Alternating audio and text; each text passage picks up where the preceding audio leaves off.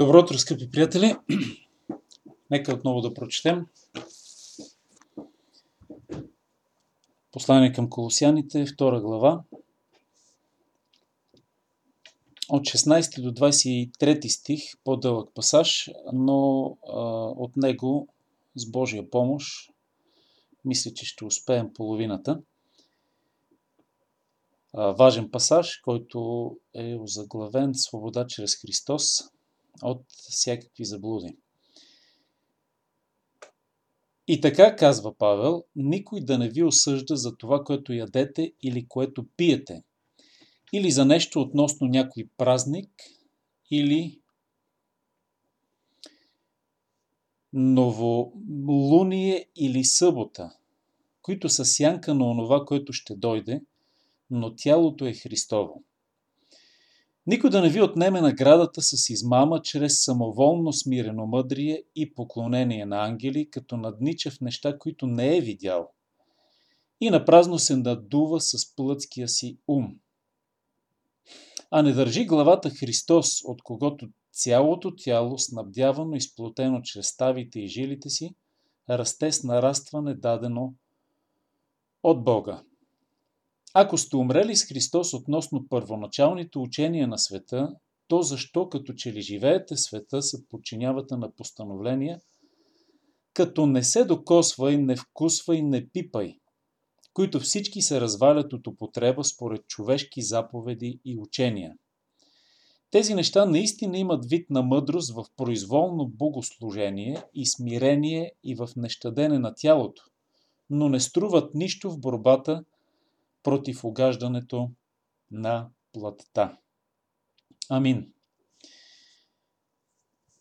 Нашето сърдечно амин на всички тези истини, в които се утвърждава истината и се изобличава лъжата. Лъжата, която е в невъобразимо много форми, която се транслира, тиражира между човеците – заблуди, измами, лъжи, а,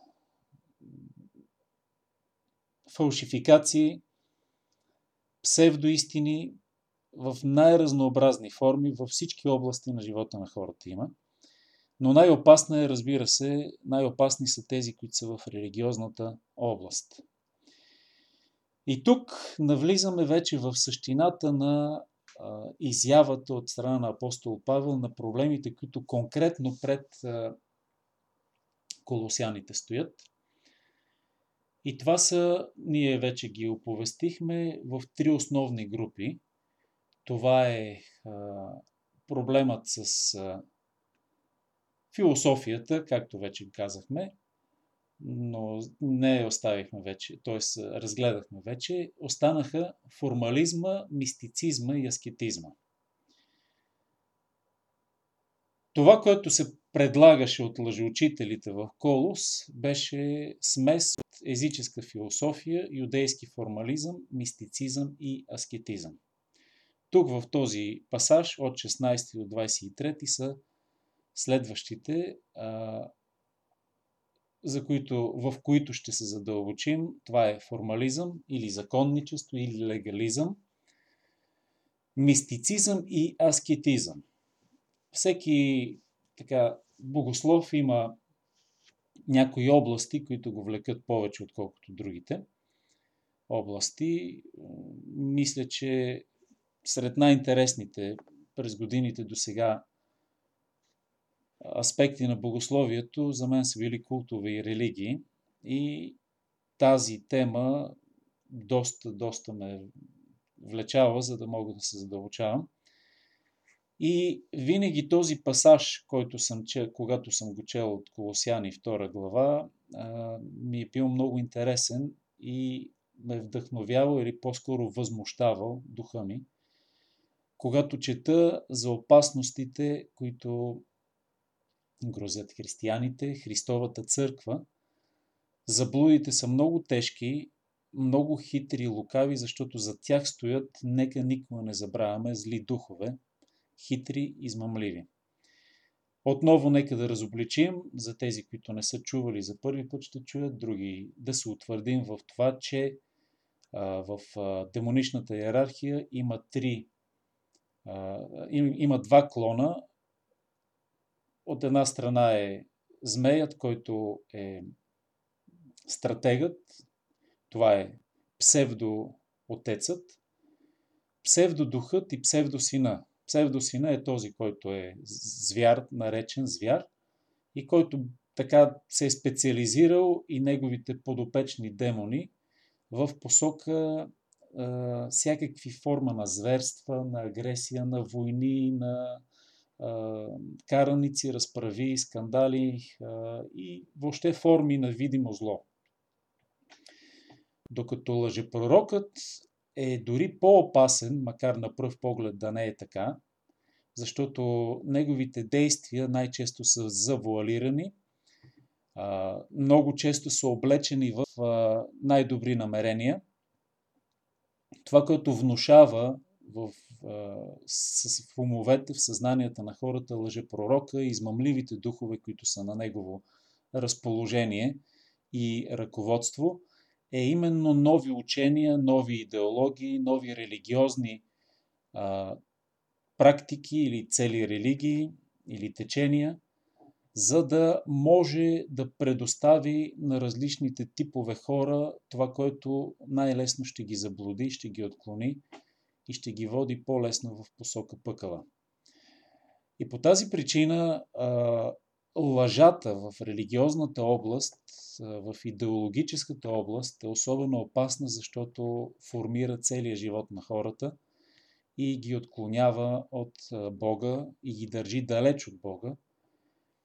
Най-разнообразни са, защото това е резултат, продукт от действието на тази сатанинска фабрика, където работят инженери, специалисти, специализирали се вече 6000 години в работа с хора. Заблудите са много и много сериозни.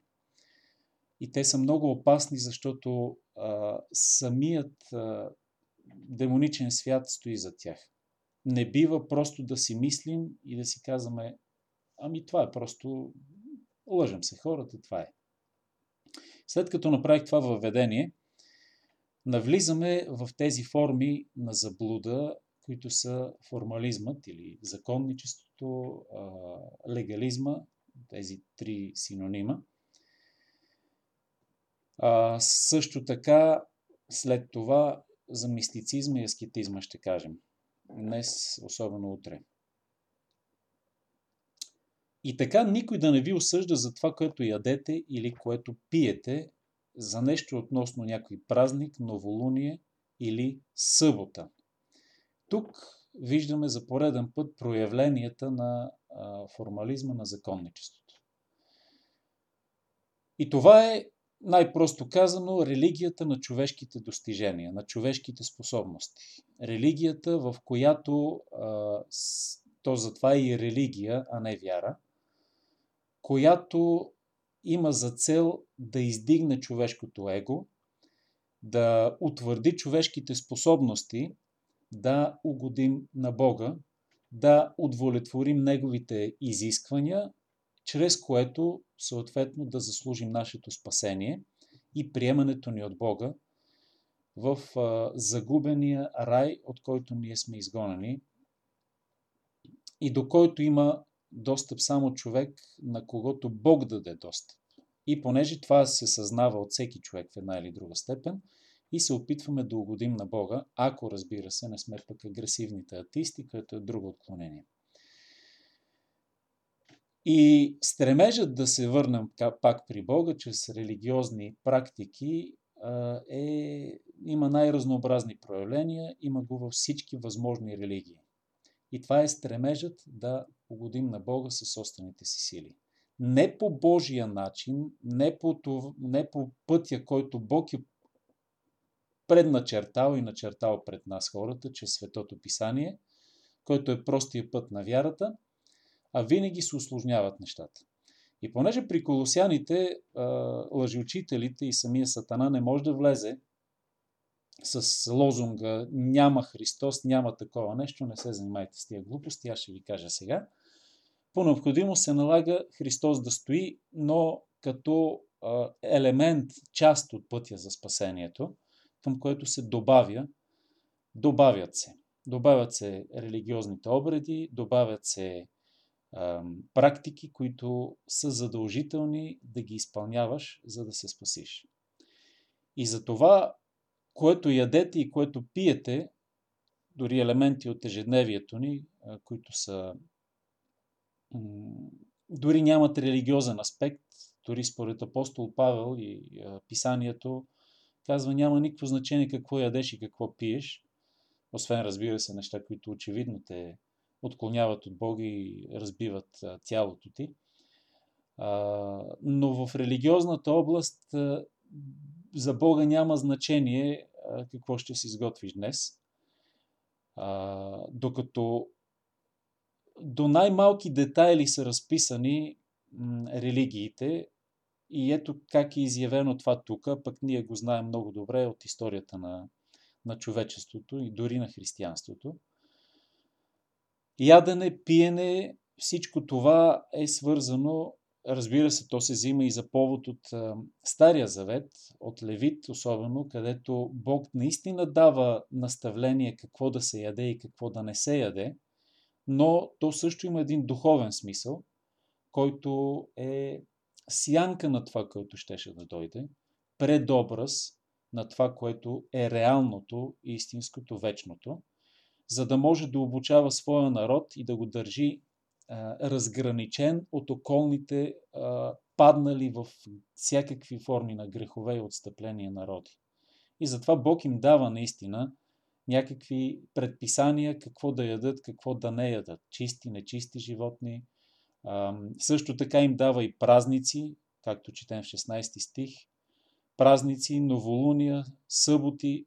Всичко това са неща, които наистина Бог е постановил в Стария Завет, но те са премахнати в Христос и вече новият завет се сключва на съвсем други основания и има съвсем друга същност.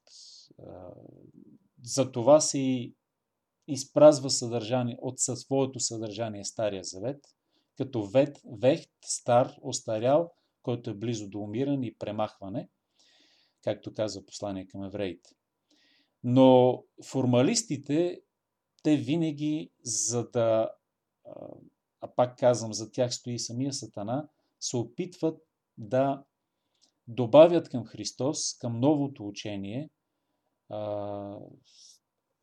човешките достижения, човешките добавки, които са най-най-най-разнообразни. Всички религии имат за своя основа някакви форми на и то не случайно се казва форми, а не функции, форми, които заместват функцията на е, храни, на дати, на чествания на разни празници и те са най-най-разнообразни. Тук, ако влезем да, да обясняваме, да даваме примери, те са невъобразимо много около нас са Голяма част от, от нас сме ги изпълнявали и сме се а, придържали към тях.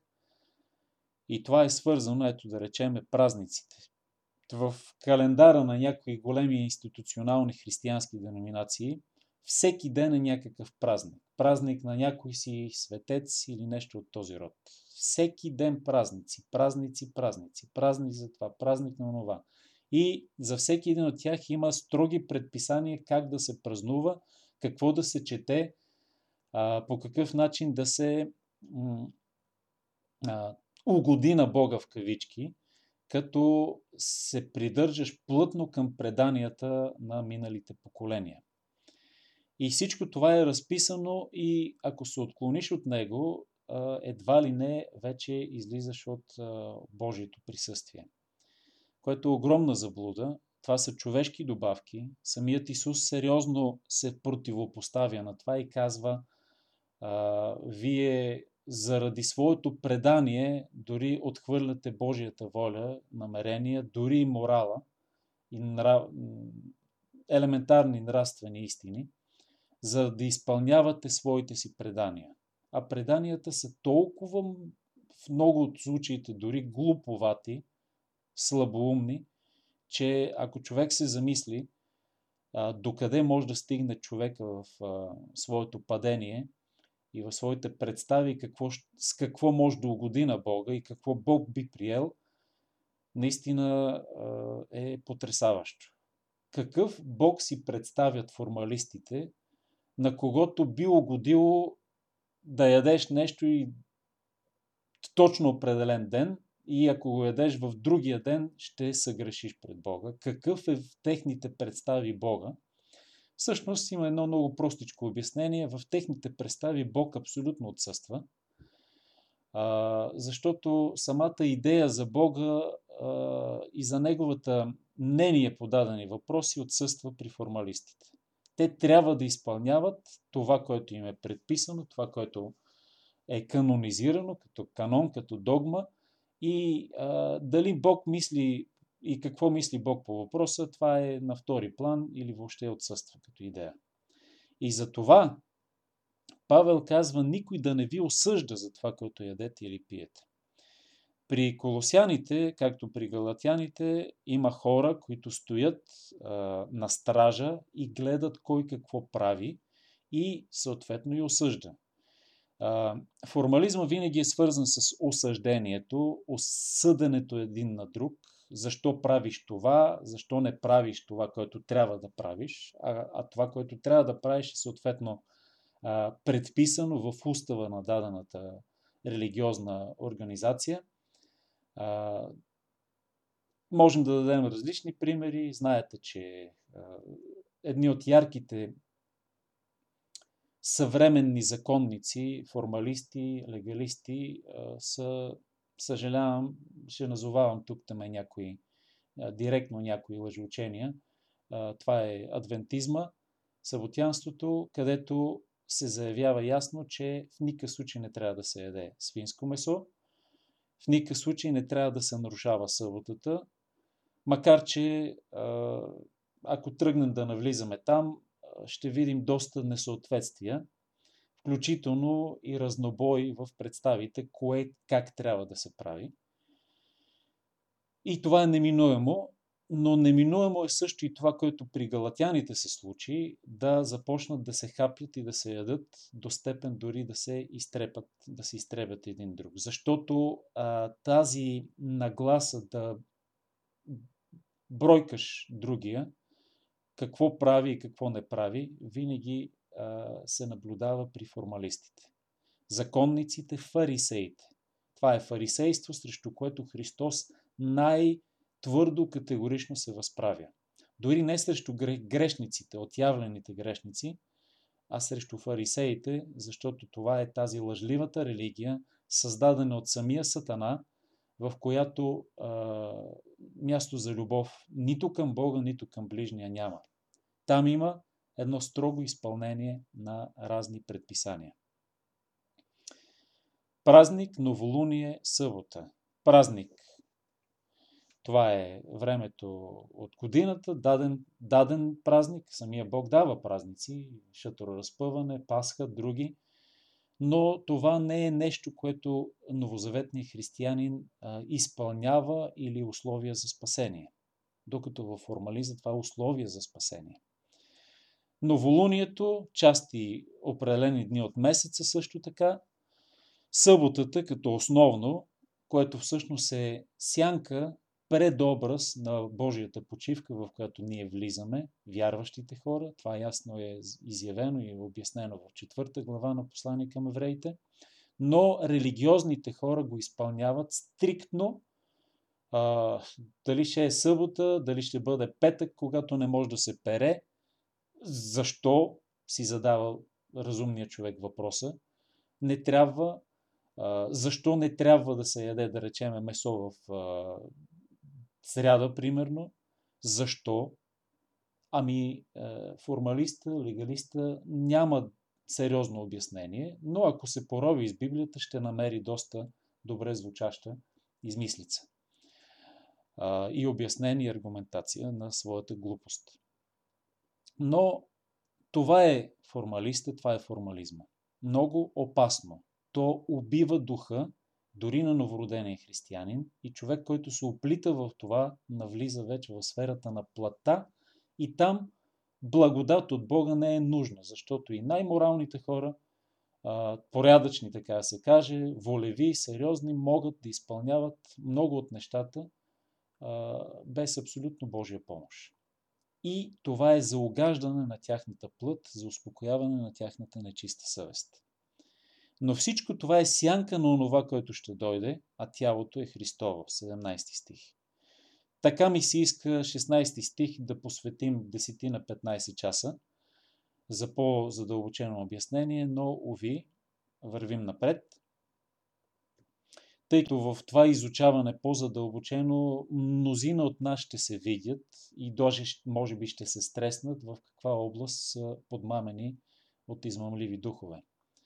А, защото формализма, легализма, законничеството е много опасно, хитро а, учение, което замества Христос или го изтласква настрани и отклонява вярващия от отношенията с Бога. Но за, в послание към голотяните се говореше много за това и ние го изучавахме. Това всичко е сянка, предобраз на онова, което ще дойде. Но тялото е Христово. Тук има интересен, и с това ще завършим за днес, тук има интересен а, образ, и някой би казал, тялото е Христово, нали, във връзка с Христовото тяло, църквата, но защо и в каква връзка би в 17 стих Павел използвал църквата и каква е връзка с сянката на това, което ще дойде. А, по-скоро виждаме тук, че сянката и тялото, което хвърля сянката, а, има за образ Павел.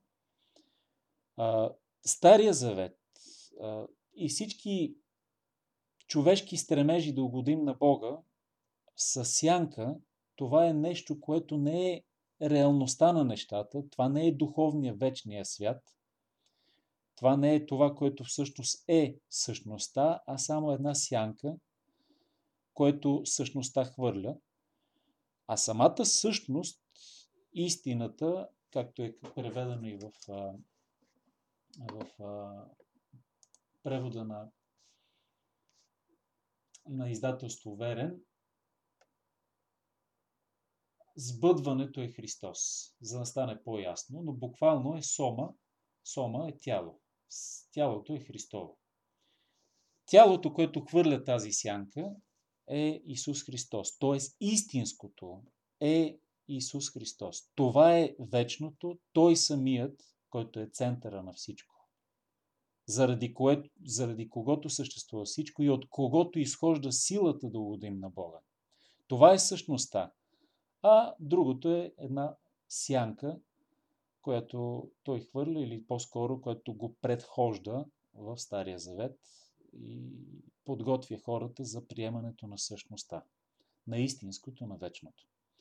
Това е всъщност смисъла на предобраза и образа.